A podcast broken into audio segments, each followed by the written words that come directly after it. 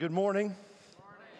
If you're new with us today, my name is David Cassidy. I'm the pastor here at Spanish River Church. It's a joy to welcome you. We have to take care, it's a little church meeting, some important ecclesiastical business just here at the outset. It won't take long, so it's just going to be a show of hands. Uh, those of you who believe the Bengals will win tonight, uh, let me see. Okay? Those of you who believe the Rams will win tonight. Uh, Bengals kind of got this. Those of you who just don't care. All right, good. Oh, oh, the don't cares have it. All right. Very good. Uh, we'll just note that for the minutes.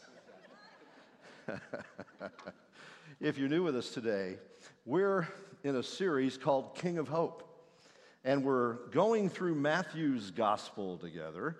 Matthew, who was also known as Levi, was writing to people of how Jesus had impacted not only his life, but had begun to change the whole world through his message and his ministry. And he takes us from the birth of Jesus and the promise in the Old Testament prophets right the way through to Jesus' crucifixion and his resurrection, his ascension to the Father's right hand. And we're studying this gospel together so that we can be at Jesus' feet and hear his words and walk with him and see his mighty deeds, not so that we can have a download of information, but so that in his presence we can have the Holy Spirit do a work in us of transformation. Most Christians are educated beyond the level of their obedience. Many people already know more than they'll put into practice. The urgent need in the Christian community today is not necessarily for new or novel or more data, but for a work of grace in our hearts that transforms us according to the promise of God, that we would become those who are the image bearers of Jesus in the world. And so we're going to be looking today at a, a section in Matthew's gospel, which is the first part of a sermon that Jesus preached, called the Sermon on the Mount. And last Sunday, we did a kind of 30,000 foot overview of that sermon. And uh, today we're going to dig into the, some of the details of that, of that first section. It's important that we understand what Jesus is doing in this message. He is summoning to himself disciples. And as we learned last week, disciple, while it certainly has some religious connotations to it, is a word in the ancient world that was an apprentice. An apprentice, that's somebody who has bound himself or herself into a relationship with a master craftsman so that the skills and the character of that master become part of the life of that person who's the apprentice.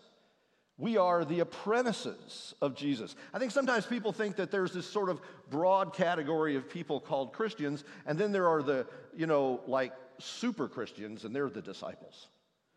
But in fact, you know, the people with the bumper stickers that take this stuff super seriously, maybe too seriously, and we go, well, yeah, they're really serious. They're, they're the kind of radical disciple stuff. But in fact, in the ancient world, Christian is a name that was given to the church by those who were outside the church. All those who were following Jesus were simply known as his apprentices, his disciples. And it says that in the Roman world, in Antioch, the disciples were first called Christians there. So it's actually a name that was given to people who were the followers of Jesus, the apprentices of Jesus, by the wider society because there was something that had happened inside of them that began to show that they were following him, that they had transferred their allegiance from every earthly kingdom to his kingdom, that they were now citizens of his heavenly city, that their hearts belonged to him, and he was working in them so that his character would be revealed in them. In 2017, a man named Bill Connor took his wife and his two children down to Mexico for a vacation.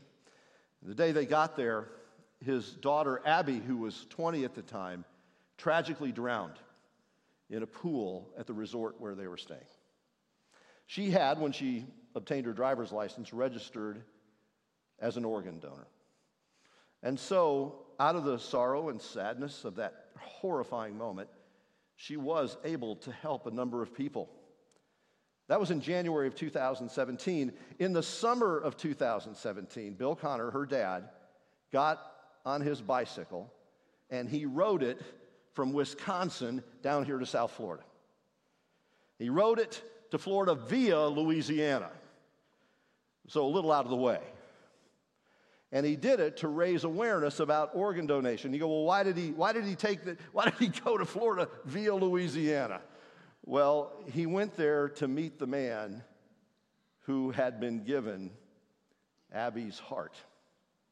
And he met him on Father's Day of 2017, and he was handed a stethoscope. And when he put the stethoscope in his ears and he held up that medical instrument to this man's heart, Lamont Frank, he heard, he heard Abby's heart beating in his chest. And I believe the most critical need of our hour is this. If the world had a stethoscope and they put it to the heart of the church, would they hear the heartbeat of Jesus or simply the rhythm of the prevailing culture? Whether it's a consumerist culture and we commodify Jesus and turn him into a product that we market, or a political culture that sees everything in terms of wins and losses in an election cycle, or a, a power culture that sees everything in reference to whether or not we get ahead, no matter who we trample on. Though Jesus said, It is not so among you, he who is the greatest among you will be the what? The servant of all. In other words, to our hearts and lives reflect, reflect the prevailing culture of our time, or do they reflect the culture of the kingdom? That's the title of my message today The Culture of the Kingdom. The kingdom, as we've learned, is an inbreaking of God's power. It's not God's general providential government of all things, which is always there, but it's, it's God breaking in. So when Jesus preaches and teaches the kingdom, you see people healed and delivered, liberated from dark powers. You see miraculous things taking place. And Jesus said, That shows you the kingdom is here. But the kingdom is not only the inbreaking of God's power into situations, transferring us from one allegiance to another, from the kingdom of darkness to the kingdom of light, the kingdom then becomes in us a way of living. It's a culture, it's a whole way of life. And so here in Matthew chapter 5, we have Jesus speaking of what it means to be his apprentices in the kingdom. It says here, and you can follow along with me, Matthew chapter 5. We'll begin in verse 1. We're going to read through verse 16. If you have a Bible, please open it, follow along with me. If you've got an app, use that. You can follow along on the screens as well. But let's listen to Jesus call his apprentices and tell them, begin to instruct us about what it means for us to have a completely antithetical an utterly counterintuitive view of the way things are supposed to work. And they did take it seriously. They said of the, the followers of Jesus, those who have turned the world upside down have come here too. Would that they said it again. Matthew chapter 5. Seeing the crowds, he went up on the mountain, and when he sat down, his apprentices came to him. He opened his mouth and taught them, saying, Blessed are the poor in spirit, for theirs is the kingdom of heaven. Blessed are those who, who mourn, they will be comforted. Blessed are those who are meek, they will inherit the earth. Blessed are those who hunger and thirst for righteousness, they will be filled. Blessed are the merciful, they shall receive mercy. Blessed are the pure in heart, for they shall see God. Blessed are the peacemakers, they will be called sons of God. Blessed are those who are persecuted for righteousness' sake, for theirs is the kingdom of heaven. Blessed are you when others revile you and persecute you and utter all kinds of evil against you falsely on account of my account. Rejoice and be glad for your reward is great in heaven, for so they persecuted the prophets before you. You are the salt of the earth. But if the salt has lost its taste, how shall its saltiness be restored? It's no longer good for anything except to be thrown out and trampled under people's feet. You are the light of the world. A city set on a hill cannot be hidden, nor do people light a lamp and put it under a basket, but on a stand, and it gives light to all in the house. In the same way, let your light shine before others, so that they may see your good works and give glory to your Father who is in heaven. And this is the gospel of the Lord. Won't you pray with me? Lord Jesus, would you please take this good word and sow it in the soil of our hearts? Get the rocks out, get the weeds out, get the cares out, get all the stuff that's in the way of that good seed, and change us so that we may be your faithful followers. Amen.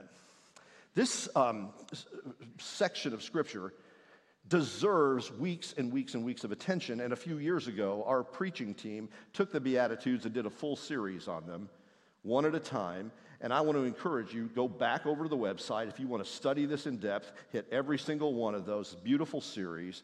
Very thankful for that. We're not going to treat it at that depth today. We're going to, again, kind of hit this at a bird's eye view. And I want to draw for your attention a few key issues in what he's saying to us. And this breaks down basically into three very clear sections for us to consider. The first section has to do with our relationship to God. The first four Beatitudes have to do with our relationship to God. The next four have to do with our relationship to other people. And the final couple of things that Jesus says in this section have to do with the church's relationship to the surrounding society, about the place of the church in the world. So, again, I just want to draw your attention to a few things that help us understand the seriousness of what it means to be the follower of Jesus and how he is working these values into us, which are completely contrary to the prevailing culture in which we live. Blessed are the poor in spirit. This is about our relationship with God. This is where it begins. Blessed are those who understand that they are poverty stricken when it comes to our relationship with God. That we do not come to God saying, Lord, here are my treasures with which I might buy a relationship with you. Or here are my works that I might present to you and be pleasing to you. I hope I've done enough now that you will let me into your kingdom. That is not how we enter the kingdom. We enter the kingdom of God not because we have the resources to come in, but because we confess that we have no resources. Nothing in my hand I bring. Simply to thy cross I cling. Naked, come to thee for dress. Helpless, come to thee for grace. Foul, I to the fountain fly. Wash me, Savior or I die. Those are the words of an old hymn, Rock of Ages, cleft for me. Let me hide myself in thee. This is why Isaiah said, Come, come to the feast, all of you who have no money, come. Come, you have no resources. Come to a feast which is laid on for you. This is free. It's why Paul said it's by grace that we have been saved through faith. And that, even the faith we have, that's not of ourselves. It too is a gift from God. This is why Jesus said it's hard for the rich to enter the kingdom. Because those of us who have much look at our much and think, well, well, surely, surely this counts for something. God, if I if I give enough, then God is going to accept me. But friends, what is given is the gift that God Himself gives, His own Son. For God so loved the world that he gave his own darling, beautiful, glorious son, and he gave his life for us on the cross. Now, you can't imagine standing at the foot of the cross, being there as Christ gives his life for you, bleeding out for you, shedding his blood for the forgiveness of your sins, standing there next to Mary and saying to Jesus, That's so great. Here's my part. No. You would say, I can't believe you're doing this for me. And that one drop of your blood, that's all that it takes to forgive all my sin. I confess my poverty. This is how you enter the kingdom. You enter the kingdom by acknowledging, having some self awareness. No matter how wealthy you are materially, blessed are the poor in spirit, theirs is the kingdom of heaven. What does it take to become a Christian? Poverty. Poverty. To acknowledge that the only thing we contribute to our salvation is the sin we need to be forgiven of. And how much of that sin is dealt with by Jesus? My sin, not in part, but the whole, is nailed to the cross, and I bear it no more. Praise the Lord, praise the Lord, O my soul. And that's why Jesus then goes on to say, Blessed are those who mourn, they shall be comforted. Mourning is another word for repentance. When you see your own poverty, when you see the state of your soul apart from Jesus, you mourn it. You turn from sin, you grieve over it. It's not simply the self awareness that goes, Yeah, I'm a sinner. You realize that you truly have grieved God's heart, that we've lived in high handed rebellion against God. And so we, we turn from our sin. Repentance means to have a change of mind. The Greek word means change your mind, and it means to turn around and go in a new direction in Hebrew. You take both of those worlds, put them together. What does it mean to mourn over sin? It means to learn to hate your sin to turn from it, to change your mind concerning it, to say, This is not going to be the thing that I pursue anymore. I want to go after Christ. He is more beautiful, He's more desirable. I want to be a follower of Jesus. I do not want to be a follower of my passions. I don't want to be a slave to my lust, my anger, my greed. I want to be a follower of Jesus. So we mourn the fact that these things are deeply embedded within us, and we ask the Lord to come by His Spirit, who is the comforter, and transform us. And then he says that leads to meekness. Blessed are the meek, they will inherit the earth. The humble. Humility was not a value in the Roman Empire any more than it is with us today. If we, we, we tend as Christians to give lip service to humility, but we're not really sure about it. One fellow I know said, I'd like to be humble, but what if no one noticed? Jesus said, Blessed are the meek, they will inherit the earth. That's not what the Romans believed. The Romans believed, Blessed are the militaristic, blessed are those with the power, blessed are those with the coin. They will take over the world. And sometimes I hear Christians talking about that same kind of language. We're taking over. No, no, you receive everything as a gift because of humility. You humble yourself. God gives grace to the humble, and that means you arrive hungry and thirsty. Mary was the handmaiden of the Lord. And she said in her song, after Gabriel had visited with her and told her that she would bear the Son of God, she said, God casts down the proud and sends away the arrogant, empty handed. So the next time you leave church and you're saying, I didn't get anything out of that, maybe, maybe the preacher's not the problem.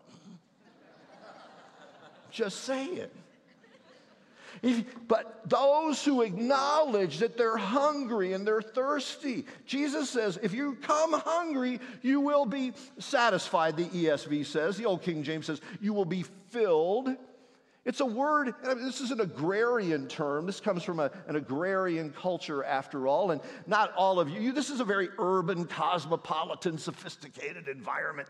It's just like the one I grew up in in Indiana next to a soybean field. Okay. I grew up in an, an, agricultural environment. And, and, and the word that's used here, that Jesus uses, is the word that was used for force feeding cows. In other words, we're going to take the food and we're just going to keep putting it in there. If you show up in front of Jesus saying, I'm hungry, I'm thirsty as the deer pants for the water, so my soul longs after you, God is going to meet you in your hunger and thirst, and He's going to keep pouring resources into your soul to fill you up to overflowing. And all you have to do is come empty handed, come poor, come meek, come humble, come hungry, come thirsty, and say, Fill me up. You say, Well, I thought I was supposed to come to church and give something. No, no, come empty. Come empty. Come poor. Come broken. Come knowing you have nothing to give. He has everything we need. Just come and stand there under the rain and let Him pour His grace into your life.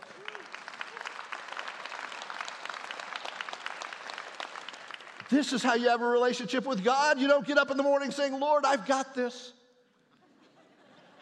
Say, Lord, I haven't got it. Fill me. I can't do this, Jesus. Apart from you, I can do nothing. Fill me. And that relationship with God then begins to move you into a different kind of relationship with people. Blessed are the merciful, they will receive mercy. How many of you need mercy? Pastor Brian spoke so eloquently about that just a moment ago. His mercies are new every morning. What a great word. and we need them every morning. So, if you know you need mercy, then of course, what do you extend towards others? Mercy. You extend mercy towards other people. In their mistakes, po- po- the poison of bitterness, the malice that is associated with unforgiveness, the anger, all of those things are delicious. They taste so good to us. They, they, I will tell you, though, there is a sweetness in mercy, bestowing mercy. What does mercy mean? Mercy means you don't receive what you do deserve. You don't receive what you do deserve. If you're ever in church in the middle of a worship service and there's some guy standing next to you saying, Lord, give me what I deserve, take a couple of steps over just in case God hears him and answers him. What do we need? We need mercy. Well, blessed are the merciful. So, have, knowing that God has had mercy, you know why there's so much mercy that is lacking in the body of Christ towards each other and towards others who are broken? Why there's so much self righteousness? Because people think that God really hasn't had mercy on them. They still tend to think that God really hasn't forgiven them. And the Bible's full of people like this. The prophet Jonah was like that. He didn't want to go to Assyria, he didn't want to go to Nineveh, he didn't want to go over there and preach to those people. And it's not because he was scared of them, though he had every reason to be. It's because they were his enemies, and he wanted God to kill them. He said, I'm not going over there. I'm running as far away as I can. I don't have time to preach on Jonah, but eventually, of course, you know the story. He ends up over there. He preaches, and God forgives all those crazy, wicked, wild Ninevites. He forgives them. And Jonah sits down on the hill and he's mad. And he says, I knew you'd do that. I knew you'd do that. That's why I didn't want to go. I knew you'd forgive them, and I want them dead. Aren't you glad to know that those are God's servants, just like that? This is not new. This is not a new problem, but blessed are the merciful. You see, this change, if you've received mercy, then your attitude towards other people shifts and changes. Blessed are the pure in heart. They will see God. Well, what is how, what? Well, see, God, no man has seen God, nor can see God. God is a spirit, God is light, and he dwells in unapproachable light. How do I see God? Jesus on Judgment Day will judge the goats and say, I was in jail, you never visited me. I was naked and you didn't give me any clothing. I was hungry, you gave me nothing to eat. I was thirsty, you gave me nothing to drink. And they'll say, Lord, when did we see you? In jail, naked, hungry, thirsty, poor. When did we see you? And he will say, Inasmuch as you did not do it to the least of these, my brothers, you did not do it unto me. We don't see God in the faces of other people because our hearts are caught up with the kingdom of self. But when our hearts are purified to the kingdom of self, then in every person we meet, we begin to see the face of God revealed in Jesus Christ. And it changes our posture to people. That's a needy person. That's a person who's struggling. That's a person who needs encouragement. That's a person who needs hope. That's a person who I can reach for Jesus. It changes the posture we see God. And then, blessed are the peacemakers. They will be called sons of God. Of course, peacemakers are called sons of God because the Son of God is the one who came and preached peace to us. He's the one who brought us to peace with God through his blood shed on the cross.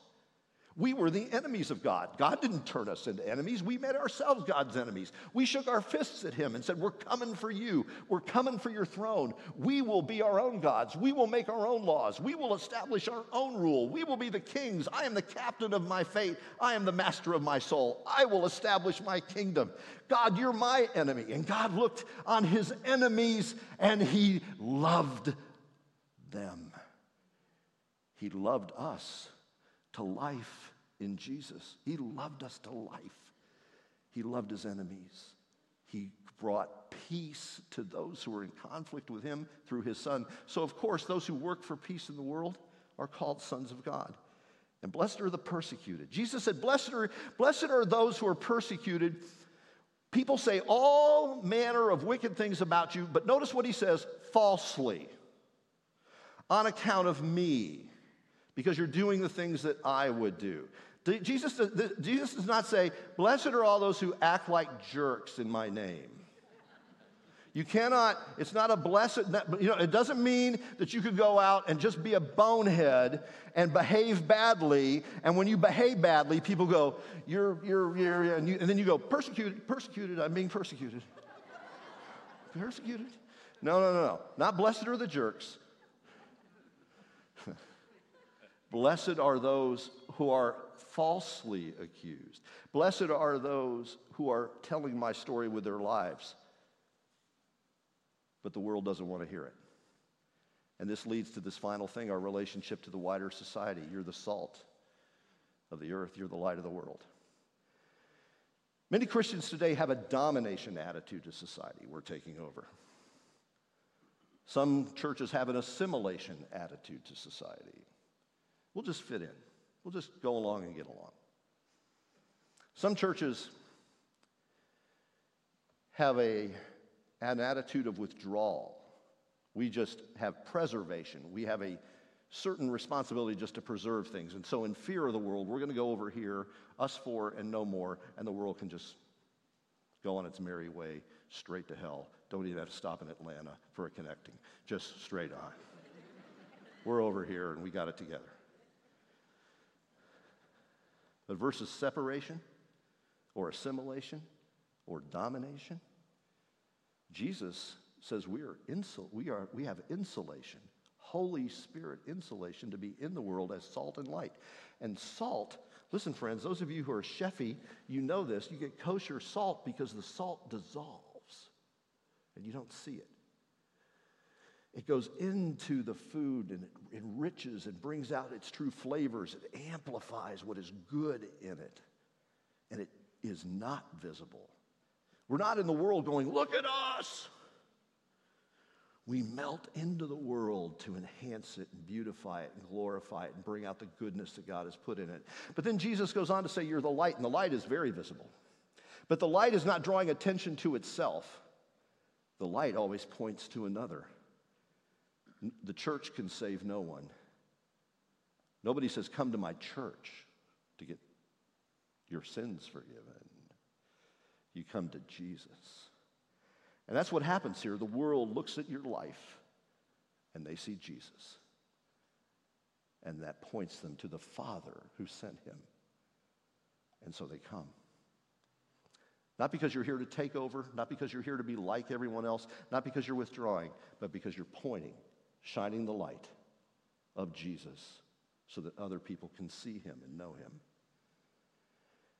Do you get the relationship? With God first then with others, then with the wider world. Friends, it's this way you got to get the top button right.